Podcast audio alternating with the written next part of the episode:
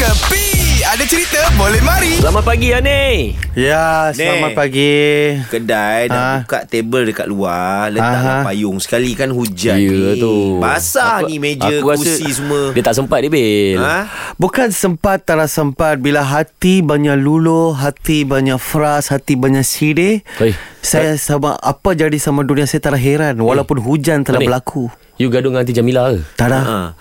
Lorang tahu ke ada benda yang besar dalam world Mhm. sekarang tak akan jadi.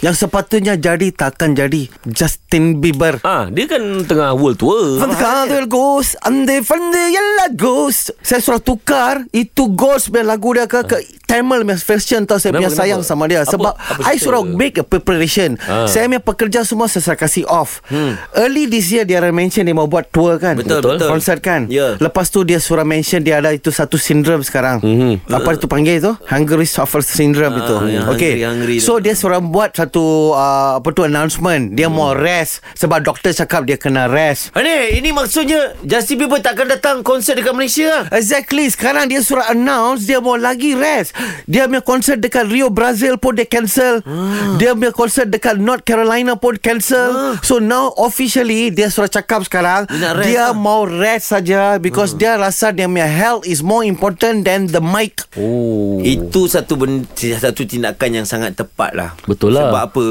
Kita boleh belajar daripada kesilapan yang Elvis Presley buat Hmm. eh? Yes Sign dekat Las Vegas Mhm. Show setiap hari selama 5 tahun Ending meninggal dalam toilet babe. Oh.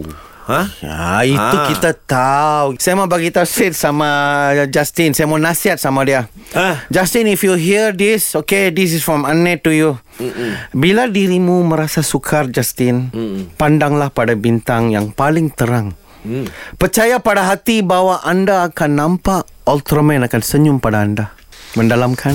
Ini semua hiburan semata-mata guys. No koyak-koyak ok Jangan terlepas dengarkan Cekapi Setiap Isnin hingga Jumaat Pada pukul 8 pagi. Era muzik terkini